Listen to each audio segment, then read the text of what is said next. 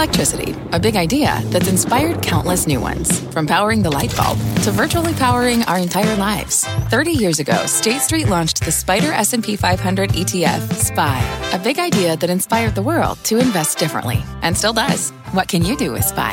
Before investing, consider the fund's investment objectives, risks, charges, and expenses. Visit ssga.com for a prospectus containing this and other information. Read it carefully before investing. SPY is subject to risks similar to those of stocks. All ETFs are subject to risk, including possible loss of principal. Alps Distributors Inc. Distributor.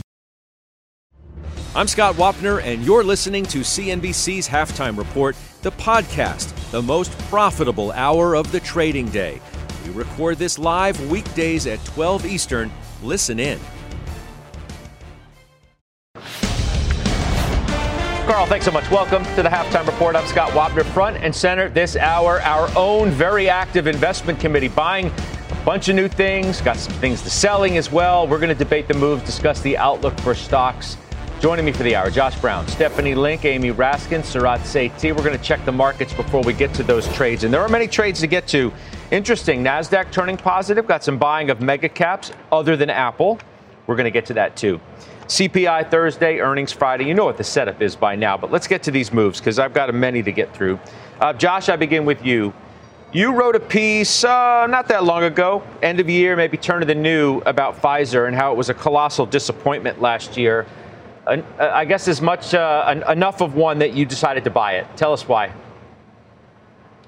So, one of the things that I've tried to do on the show over the years is make the point that fundamentals tell you what to buy, but technicals are really helpful in trying to figure out when you should buy it or maybe even walk away from it. Uh, and I think in, in Pfizer's case, it's really a technical reason to get in now um, but the fundamental backdrop is reason enough to want to be a, an investor here. So Pfizer dropped 44% last year. It's no secret. It was one of the worst performers in the S&P, lost about half its market cap, and that's with the whole market going higher. They made huge missteps. They bet way too big on vaccines and boosters. The demand just vanished and they weren't ready with the next next thing. They made a huge acquisition, Seagen, uh, that closed. That will start to bring in new revenue, but it just wasn't fast enough. So that's why the stock got killed. They also blew it in obesity, and obesity is going to be the medicine story uh, or one of the big medicine stories of this decade, and they are nowhere. They had two drugs in development, they halted them both. Um, the CEO spoke at JP Morgan Healthcare Conference in San Francisco yesterday, uh, Bourla, and he basically said they're not out of this market. They just have to figure out a new approach. They'll probably look for a licensing deal. I don't think they want to buy something for $10 billion here that's in a later stage of development. So expect that. But the bigger picture on the fundamental side is investors are basically acting as though this company is permanently impaired. And that is not going to be the case. It's a 16 times PE right now, a forward PE of 11 the pharma industry average PE today is 21 times earnings. Um, Pfizer's own 10 year median valuation, historically, the stock is traded at 17 times. So it is undervalued both relative to its peers and relative to its own history. The stock is at a 10 times enterprise value to EBITDA, a 20 times price to free cash flow multiple. Um, the S&P 500 and the XLV are both significantly higher.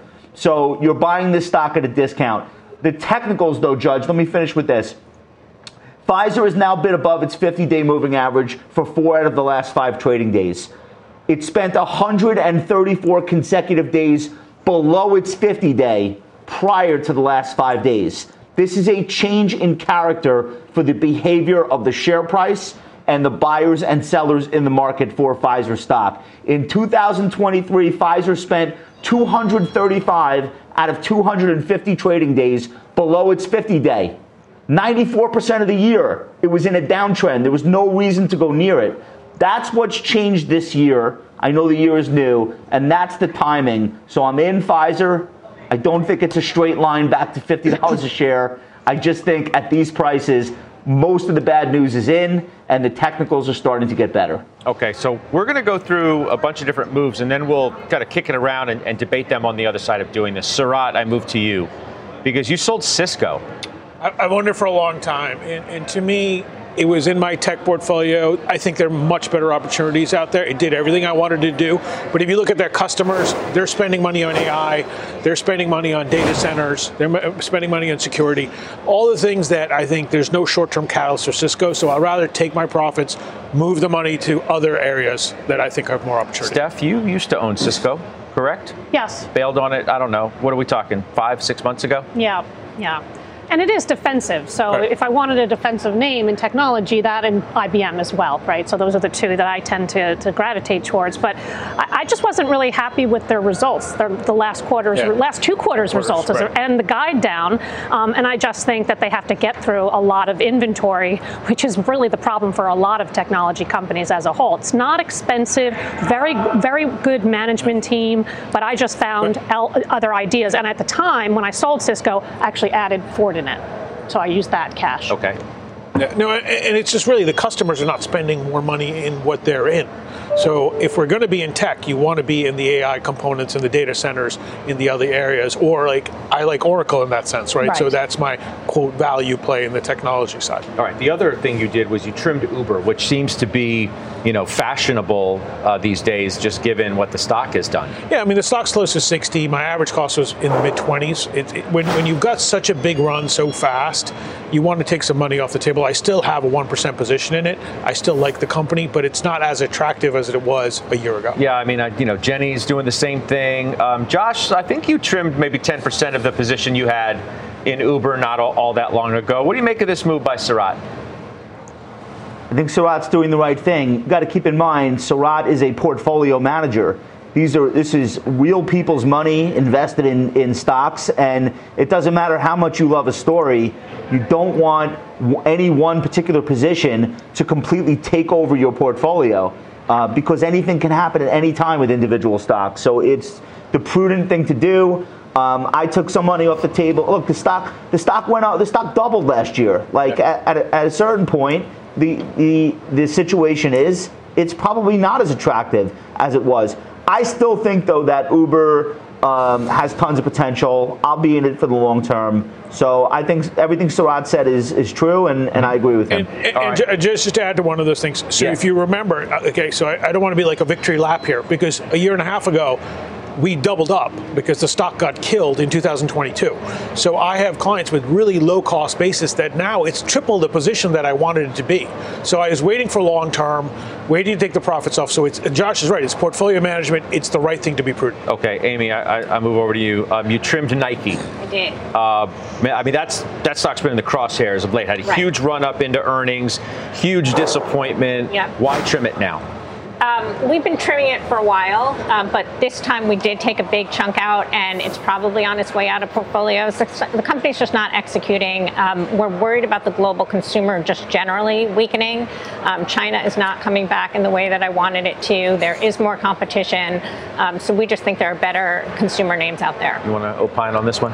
It's expensive for what you're getting, yeah. and, and, and the results were fine last right. quarter, but the guidance Outlook was very wasn't. really right. not fine, really right. not fine. Right. And, it, and it wasn't just China. It was, um, you know, kind of emerging markets as a whole. Yeah, uh, it yeah. was also digital was very muted. And so, you know, I think they're doing a great job in terms of inventories and gross margins and that sort of thing. But what do you want to pay for? I would be happy to come back to it at right? some point. I think Agree, they're the 100%. innovation leader, but right now it's not working. The technicals don't look good, um, and so and I think it's gone down like there. every single day since yes. they reported. Actually, Amy, you also trimmed SLB. I did. Um, we're we're overweight energy. We still own SLB. Um, it's not on its way out, unlike Nike. Um, we put some money into Shell. Again, just from a technical perspective, it looks better. It's cheaper, um, and so we just shifted it around a little bit and brought down our energy overweight a little bit. This is your stock as well.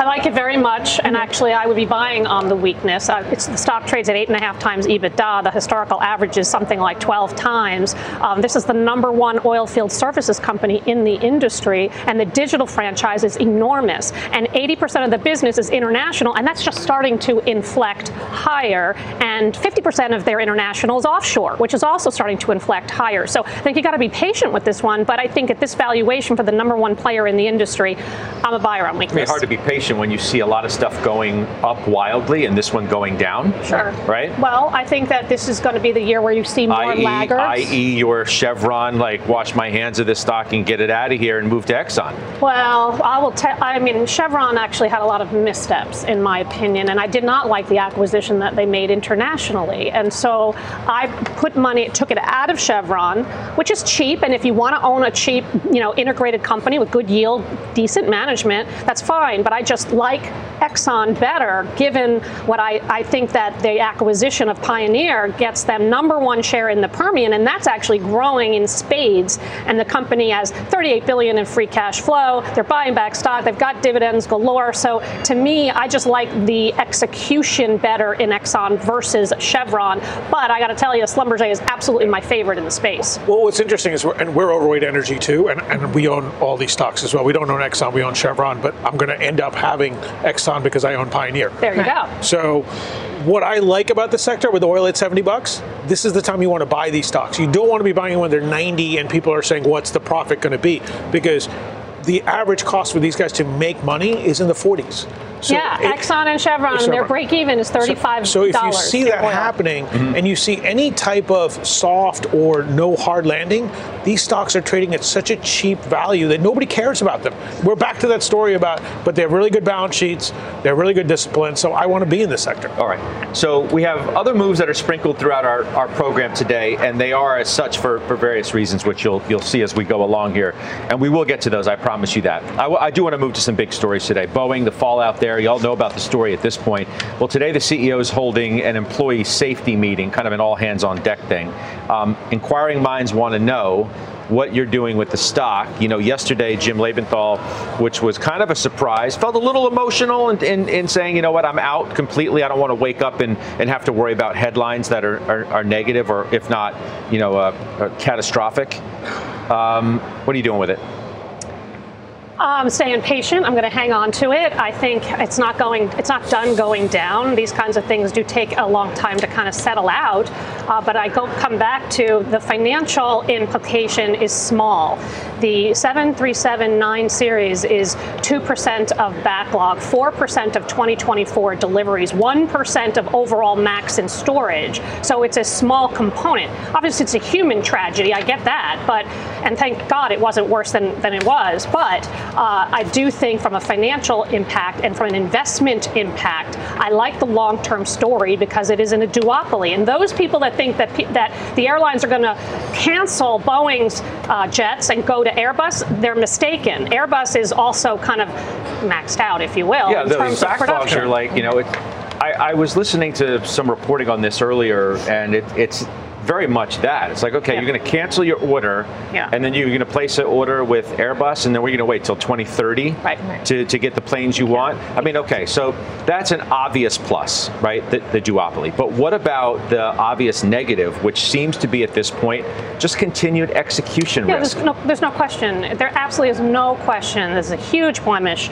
on Calhoun. I actually wonder, they just recently hired and announced a new COO, and I just wonder if maybe Calhoun his days are kind of numbered, if you will, and I think the stock would rally. But I'm not going to invest on that. I just want to invest on them getting this fixed, them getting this right, and the FAA not then delaying the 737-10 series, which is 20% of the backlog, and that is a big deal. The bottom line is the stock is going to start to price in lower free cash flow. Their guidance for 2025 is 10 billion, mm-hmm. so maybe it comes in at 6 billion or 7 billion or so. It's still free cash flow. It's still a story of the that there's more demand well, than there is supply, and that is for the long term favorable. To your to your point, uh, Citi was estimating that the grounding of these planes could cost 2.3 million dollars a day. Hmm, that's not insignificant. No. However, to your point, Boeing's expected to generate $6 billion in free cash flow this year. The headline for us here um, isn't so much that the CEO is holding a safety meeting, it's that Stephanie Link is sticking with the stock. Yes. I am because I, I it's going to take a while, right? I mean, by the way, the stock rallied 40% from the lows, so I understand why people would say, okay, you know what, I made some money, and that's what Jim is doing. He said I made some money, and he made a lot of money over the years in the name, so he finds uh, uh, ideas elsewhere. For me, I just think that whenever I can get Now, you don't want to say, I mean, I know saying this is the number one player in the industry, number one or number two, there's only two players, but given all the execution mishaps, but it is still a blue chip quality company with good free cash flow generation and a whole product cycle story. And so you don't really sell on these kinds of, on this kind of news. Stay patient and look for opportunities to buy it, again, long term. Sarat, how come you don't own this? So we're Seems looking, like a Sarat name. It, it is, and, and, it might end up being very soon. It will be. A, a right, because you own airlines, yeah, you own yeah. industrials. I, I do. And this look, bridges and, both. And, and the other part of this is if you think about the airline industry, if you've got planes grounded, they're going to do really well because they can raise prices again. Right. That supply part that we were worried about catching up is going to get shut down pretty quickly because you can't put planes up uh, back in the air, even though if it's small ones that we're looking at. And you also own GE, right? We own GE, and they and will benefit from all of the, this the, and we aftermarket. Own, and, we own, and we own TransDigm, which yeah. does the after part. Right, and I own Parker well. Hannifin too. So, like, we have a lot of but, different but, pieces. But th- this is definitely in our crosshairs. We've been looking at it, and I think with the price coming down to kind of where it is, if you look at the cash flow, it's all based on cash flow, right? Yeah. And if you get a clean house, I think you know we're going to be in, in, a stock like this. So the other big story is this Samsung news um, that they're suggesting their profits could plunge 35 percent. Well, we note at the top of the program, Nasdaq goes positive, mega caps positive, except for one, Apple which was down 6% last week, had a really nice day yesterday, along with the, the rest of the NASDAQ. Um, I just wonder, Josh, if, if you see a headline like this on Samsung and say, you know what, this is yet another reason to worry about Apple. If, if global smartphone demand remains weak, and then you got to wonder, okay, well, what does that mean for Broadcom and Skyworks and Qorvo and the Apple suppliers? Maybe you need to worry, you know, even more so about Apple. What do you think? You know, anytime that you've drawn that inference, anytime that you've taken a piece of news like that or an Asian data point or whatever and tried to extrapolate that out to tell a story about Apple, it's been wrong. So maybe one time it'll be right, but that has not been a winning approach to scrutinizing um, the the outlook for Apple. It just it's it's I, I haven't seen it work yet. I think the bigger story with Apple is that we've now all accepted it's a replacement business. Three years ago, they stopped giving us iPhone numbers, um, units. So now we count iPhone in revenue. And they've been able to make up for the lack of growth in unit with higher prices. And there seems to be absolutely no limit to what prices people will pay. So it's a $200 billion a year business.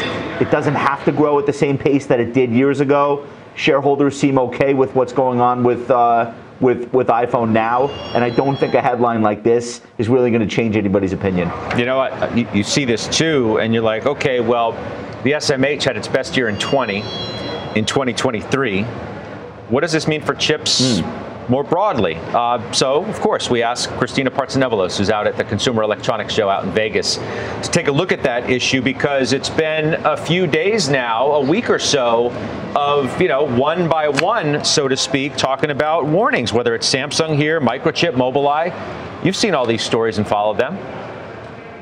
Yeah, yeah, and we can't treat them all at the same though. So with Samsung, they you can say the glass is half full in the fact that memory prices have been climbing since November, and they alluded to some improvement in Q4. So you could say things are improving for Samsung, but maybe not as quickly as everyone hoped. And Micron already had their earnings in December, and their revenue was stronger than forecast. So Micron could be pulled out a little bit separately, and both of them could benefit from just the AI push given the high bandwidth memory.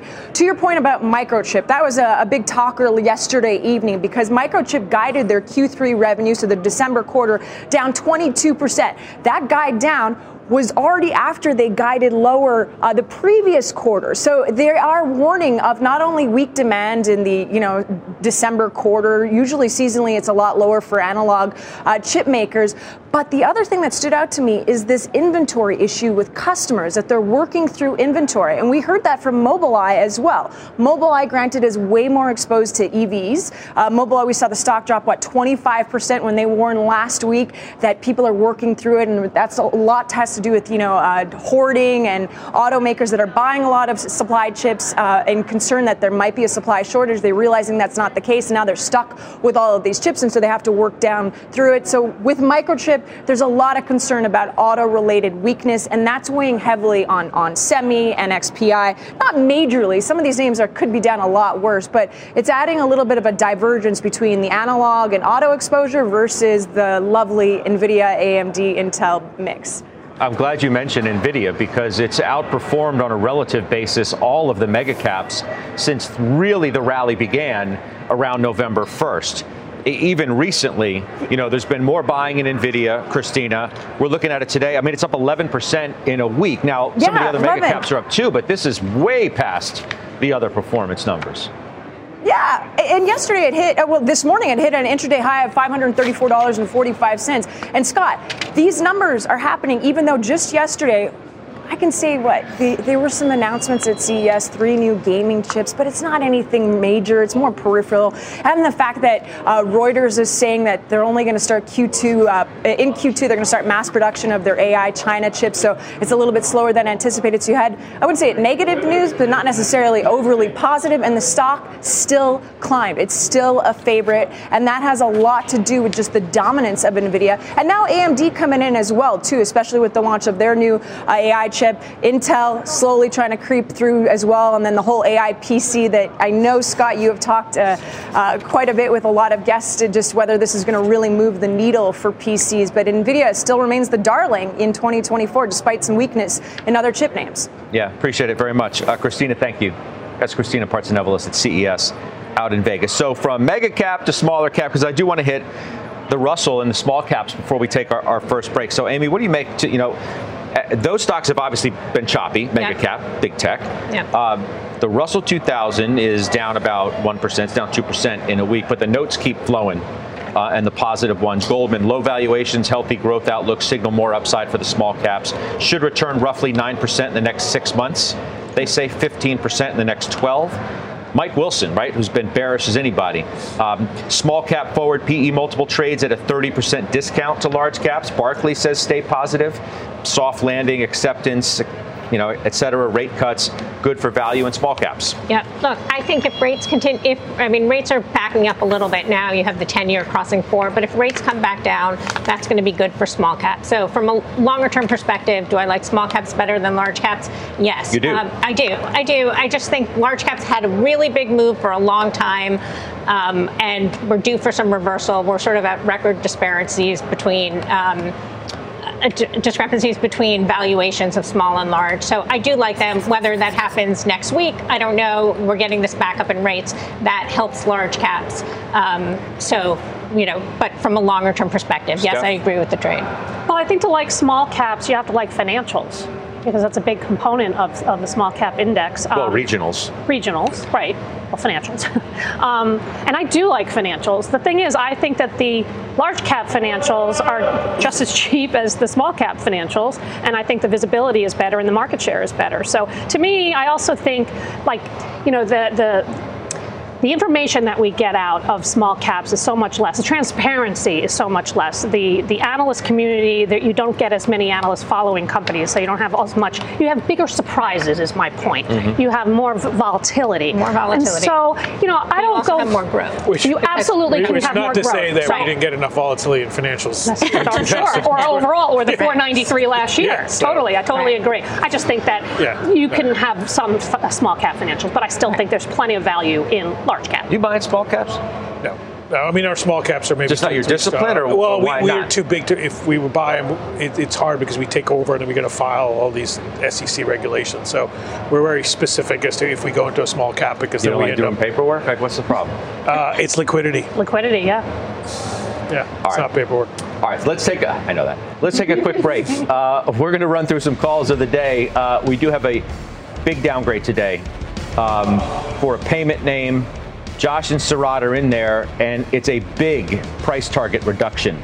Several other moves the committee owns today. We'll go through those next.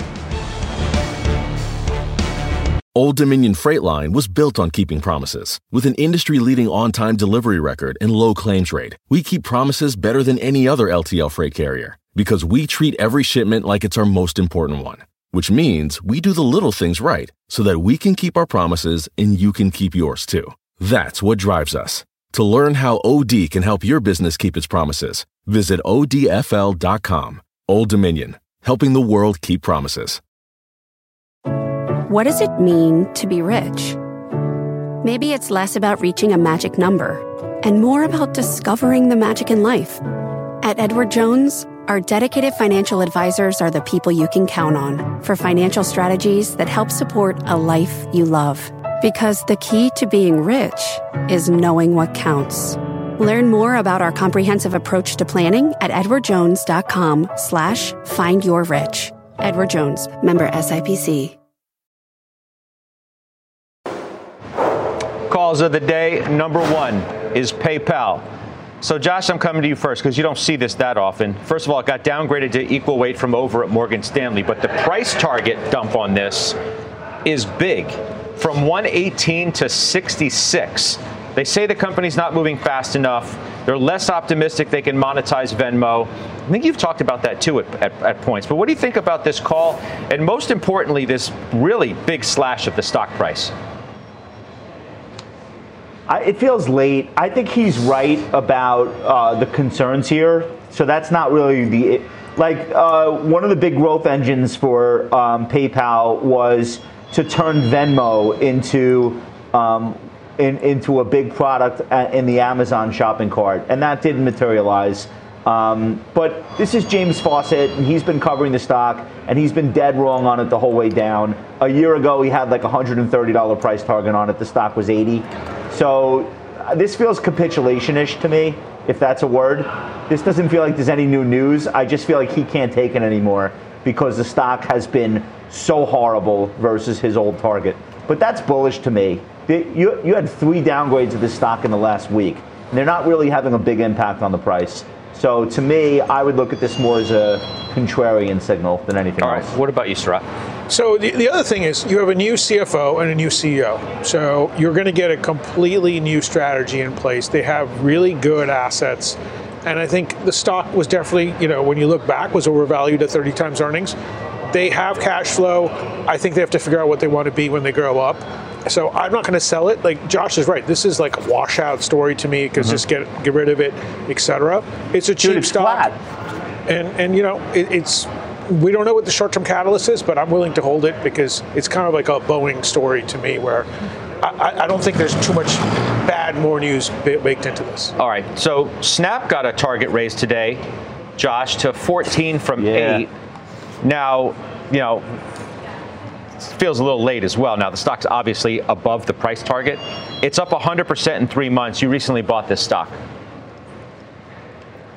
They have uh, more daily active users than most of the companies we talk about on this show.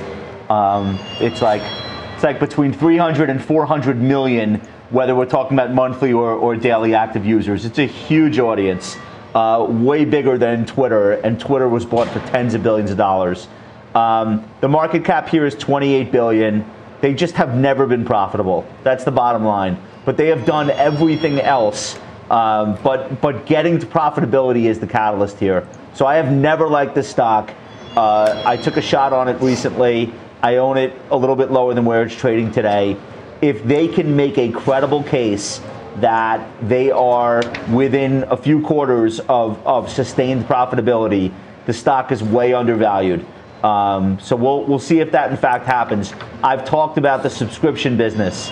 It's underrated the degree to which Snapchat is converting its most frequent users into paying subscribers. They, they've only had an ad business up until now. They have 7 million users as of their last report mm-hmm. uh, paying for Snapchat Plus. And when I talk to people under the age of 20, I have two of them living in my house. Once people start using Snap Plus, they can't stop because of all of the features it allows them to take advantage of. They can see when their friends are half are half swiping on their stuff. They have like an unlimited insight into what their friends are doing, right, and it's right. it's like omnipotence. They don't want to give it up. So I think that uh, the stock has a shot this year. All right, last one I want to do is Las Vegas Sands. Oh. Steph, uh, yours called the top pick today at Morgan Stanley. Price target lowered though to 59 from 64. They say they're poised for more idiosyncratic growth, overweights the rating. 65% of the EBITDA is Macau. So you buy this if you think Macau is going to see a recovery, a continued recovery, which I do think they will. And this company is going from more VIP to mass, and that is actually expected to grow 25% year over year. And I think when as that happens, the numbers are going to go up, and I think the target prices that are coming down are probably going to reverse. So I also like their cash flow position and the $2 billion buyback program as well. So this is one I like. Um, it's a China recovery play, but it's a China China consumer recovery play, and so you know where I stand on that. Okay. Let's get the headlines now with Pippa Stevens. Hey, Pippa. Hey, Scott. Federal appeals judges appeared skeptical of Trump lawyer arguments claiming presidential immunity at today's appellate hearing. Trump, who was in attendance, wants the appeals court to overturn the trial judge's ruling rejecting immunity claims when he allegedly undermined the 2020 election results.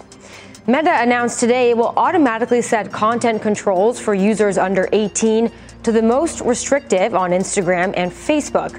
Those settings aim to prevent teens from seeing or searching certain topics, such as self harm and eating disorders, even if the content is shared by someone they follow. The updates will roll out over the coming weeks. And Miller Lite wants you to remember what beer tastes like during dry January. The brewer is releasing mints that taste like beer but end with a minty, fresh feel. The mints will sell for $5 beginning January 12th for a limited run. Scott, not sure how I feel about that. I don't know either. I don't know either. I'm thinking back to those iconic commercials. Tastes great, less filling yeah. Thinking maybe I want to say something, but I'm not going to say it. Pippa, thank you. Pippa Stevens. Coming up, uh. more contrarian ideas for 2024. Amy and Sarat are ready to give their top plays. And later, one committee member making some moves in the banks ahead of earnings this week. We'll document the trades coming up.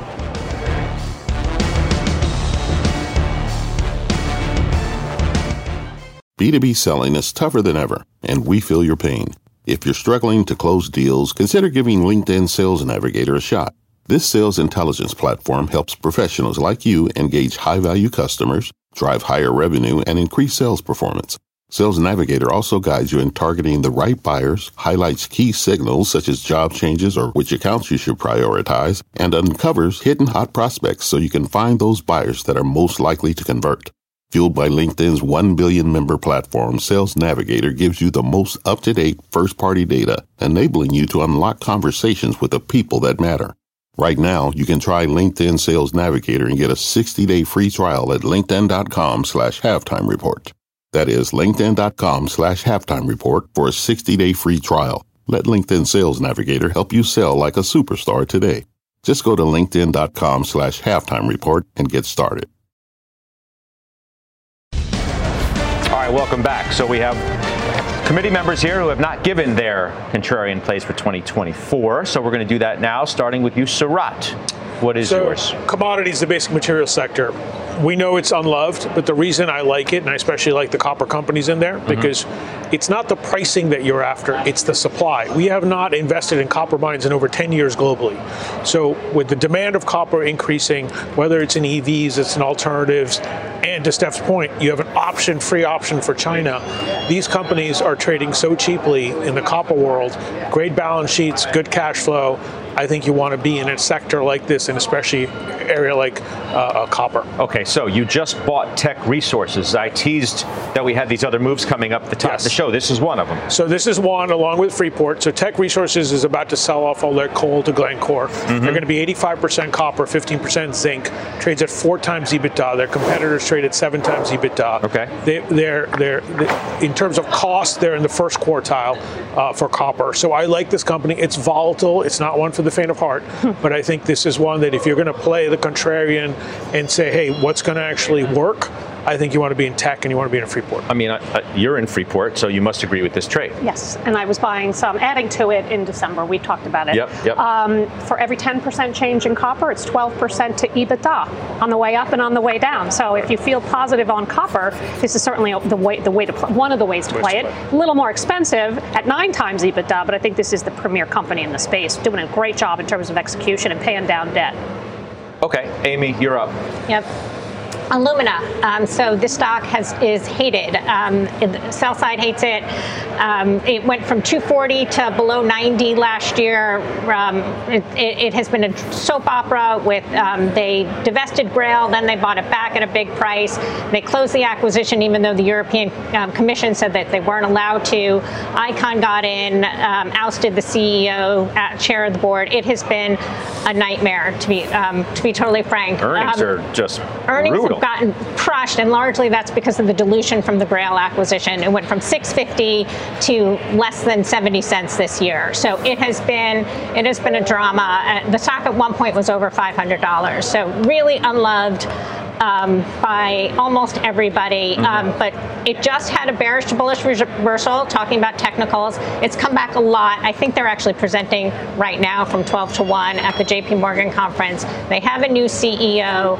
They're focused on their core business. They're going to divest Grail.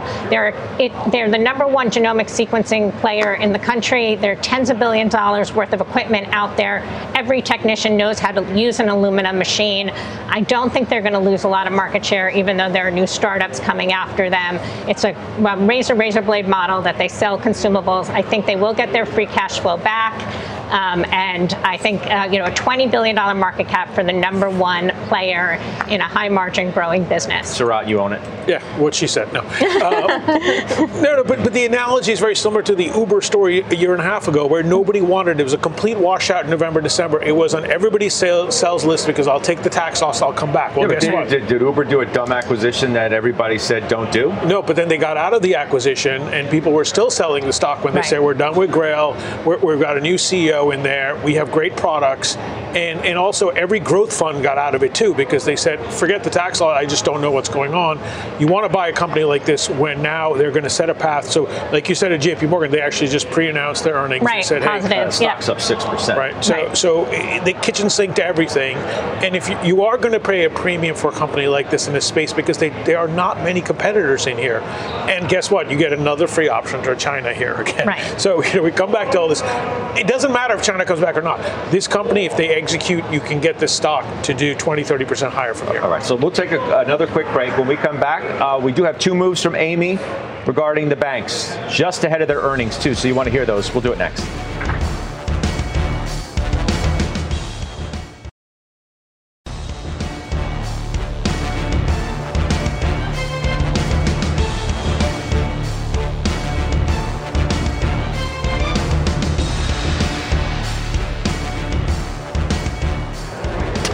Welcome back. Earnings season getting set to kick off later this week with the banks.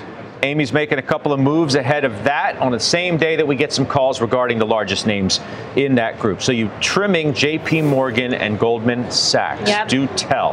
Um, really, this is a portfolio management move. The stocks have kind of been in a straight line for the past two months. Both are up almost 30%. We added to them sort of well at the mid last year. Um, I think I was on the show talking with Steve Weiss, who made him out as well. Um, but they've just done really well. They're very big positions for me at this point. We like them. This is not a call on the quarter that I think they're going to miss or anything like that. Did you make better points than Steve Weiss did that day? I remember? think I did. I, did? okay. I mean, I was assuming so. I just wanted to make yeah, sure. I wanted Amy to say I, it. I, I hope so. All right, good. Um, so Deutsche Bank upgraded JP Morgan to a buy, which, Josh, you know, look, the stock's had a huge run. Now, they raised the target to 190, so they obviously missed the run, it would seem. Uh, because their prior target was 140, it's at 170, but they think it's going higher. So better late than never is fine if you actually get the call right. What do you think? Yeah, I think from a tactical perspective, maybe that's important. Keep in mind, I'm in the stock for like a decade or more, uh, talking about it on the show, from as low as $70 a share. And I can envision this stock just getting bigger based on a combination of industry standard earnings growth. They don't have to do anything overly acrobatic. And the buyback machine, which is going to be in full throttle for as far as the eye can see. The risk here is that one day Jamie tells us he's bored, yeah. and maybe that'll be a re-rating in the stock, but maybe only temporarily. Outside of that, look what they've just navigated over the last five years: mm-hmm. a trade war, uh, a, a, a, presidency that was uh, pursuing all kinds of global tariffs, pandemic, post pandemic, inflation, bank panic. They just win. So I, I don't care what the analyst says. I'm not selling it. All right. Uh, so, Sarat, you have JPM too. I do, and I really like JPM. It's one of our top core holdings. Yeah. But I'd like to also talk about. I mean, and you know, you own this is Morgan Stanley as well. Well, I was going to do that. Right. They're they're part of a call today from HSBC. They downgraded Morgan Stanley to hold from buy. Which I don't understand because the tailwinds for a Morgan Stanley are so great right now. Just look at the capital markets activity going on to, just this year. When you talk about, yeah, I know, but it's kind of exclusive to the healthcare space. Apache. They did they, they, did one there as well. So you saw Juniper Networks and technology. So they're, they're all starting to happen. And yes, Josh. On, on Morgan on Morgan Stan, on Morgan Stanley. So James Gorman is gone, and most of their uh, most of their execution issues are probably behind them. I think he set them up on a great footing.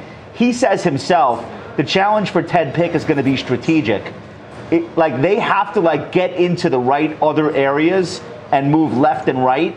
And we don't know yet. It's an unproven situation. It's a it's a brand new CEO. Does that give you any concern? No, I think Ted Pick was a great pick uh, because if you look at kind of what James Gorman did was 60% of their revenue comes from wealth management. Right. That's only going to get better. Now the rest of it is you've got option value and M&A activity, capital markets activity. That's where Ted Pick came from. That's where you're going to see much better execution because that's where he's going to focus. And you've got a great balance sheet. They've been buying back a ton of shares. You got over 3% dividend yield. So I like JP Morgan, but I like Morgan Stanley even better at these prices because I think you have a better better upside from Steph, you have Morgan Stanley as well. I do, and I'm a little nervous to be honest because it's up 24% from the lows, Uh-oh. and it's re I know what happened the last time you got nervous heading into earnings. And you remember that one? yeah. What was that one? And I was right. That was Nike, right? Yeah, I know. Well, this is the reason I'm nervous. It's nothing to do with the fundamentals, although I think the fundamentals are kind of like there's puts and takes for sure. Capital markets good, wealth management not good at this moment in time, but will get better. But the stock's up 24%. It's re-rated from 13 times to 17 times. My suspicion is that's why you actually trimmed, Trimmed some it, of yeah. yours because Yeah. of the same reasons. Exactly. And so I don't know. I didn't want to get too cute and start trimming around. I like it for all the Right. reasons that you said, Sarat. So it all depends on your time horizon. What Ted Pick needs to do is he needs to reiterate 20% ROTCE for the for the medium term, 30% pre-tax wealth margins, and a trillion dollars in asset growth every three years. Those are the three metrics that everybody that has an interest in this name needs to hear, and we have to hear how they're going to do it. Okay. All right. Mike Santoli, he's next with his midday word. We still have to trade a couple of the day's biggest winners and a couple of the day's biggest losers, and we will do that as well. We're back in two.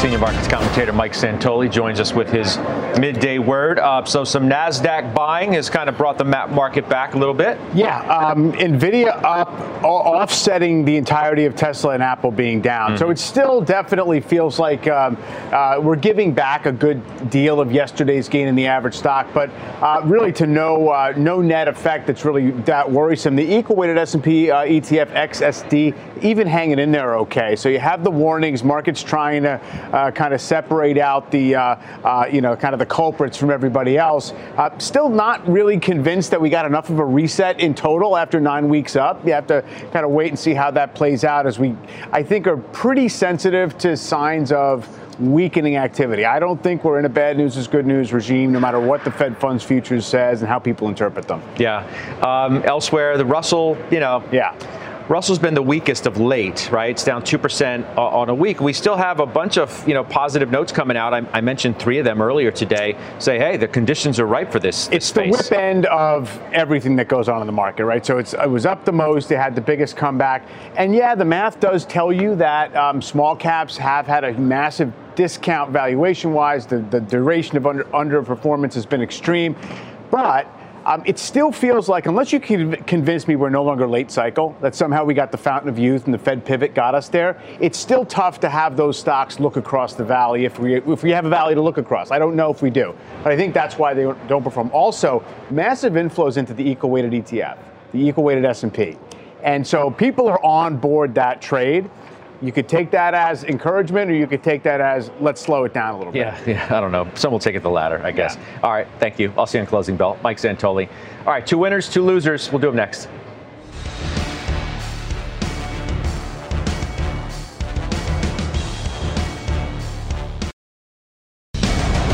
All right, welcome back. Let's do two big winners, two big losers. Sarat, what do you make of this Juniper jumping today on this HP story, HPE? Uh, so, could be an AI deal. I mean, everything. You know, you, you get ready to hear AI on everything. I mean, one of the things we heard in the last few conference calls last quarter was, hey, we're waiting to see where interest rates are going to be, things like that. And now you get companies like HP doing acquisitions because they're looking for growth. And, and, and I think that's where Juniper has been out of favor. So you're going to see companies consolidate. It's going to be more cost control. And then how do we grow our revenue? So I think this is going to be a start of some of these other companies, and you're going to see more acquisitions. Juniper's been out of favor since 2001. If you look at that chart, it hasn't done a thing. Yeah. So the fact that HP has to spend pay up for this thing, that's crazy to and me. And you see what happened to HP stock. I know. Right? No, so, no, no wonder, right? 21% or yeah. 20 or 22 and a half now. So look, Urban's up uh, about 9% today uh, as they report their holiday sales. They have a new president of their Urban Outfitters brand. Um, Unity is down 8.5% as they say they're going to lay off 25% of their workforce. And then JetBlue's down 10%, having its worst day since October. They have a CEO change. So you own United, which got double upgraded today. Right. And Delta, you own Delta too I still, Delta, right? Yes. Delta reports on Friday. Yes. So what's your take there? So I think for United, you're seeing travel now grow internationally, and that was their biggest. I, I think if that what was going to hurt them was the international travel, especially the Far East. I actually prefer Delta over United because I think Delta's got the best routes. And by the way, this Boeing thing, like I mentioned at the top of the show, it actually helps all these airlines because now they can price even higher. And that was actually slowing down as we got into the year. All right, final trades. We will take a break and we'll come back and do that next.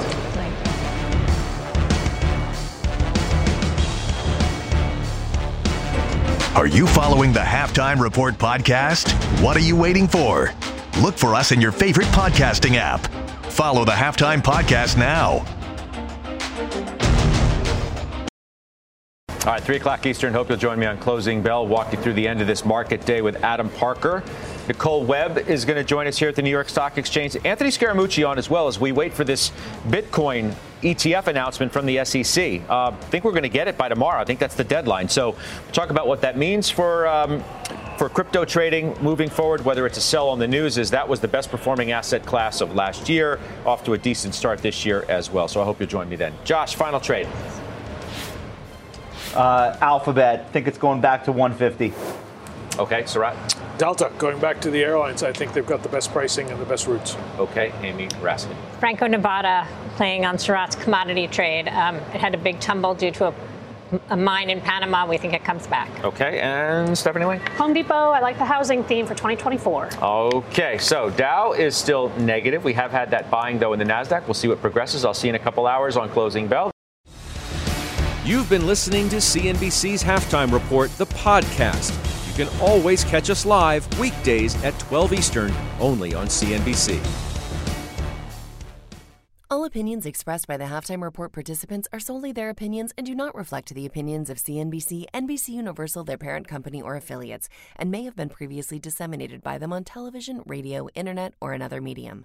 You should not treat any opinion expressed on this podcast as a specific inducement to make a particular investment or follow a particular strategy, but only as an expression of an opinion. Such opinions are based upon information the Halftime Report participants consider reliable, but neither CNBC nor its affiliates and or subsidiaries warrant its completeness or accuracy, and it should not be relied upon as such. To view the full halftime report disclaimer, please visit cnbc.com forward slash halftime report disclaimer. With the Wells Fargo Active Cash Credit Card, you can earn unlimited 2% cash rewards on purchases you want and purchases you need. That means you earn on what you want, like trying out that new workout class, and 2% cash rewards on what you need, like a foam roller for your sore muscles. That's the beauty of the Active Cash credit card. It's ready when you are with unlimited 2% cash rewards. The Wells Fargo Active Cash credit card. That's real life ready. Terms apply. Learn more at wellsfargo.com slash activecash.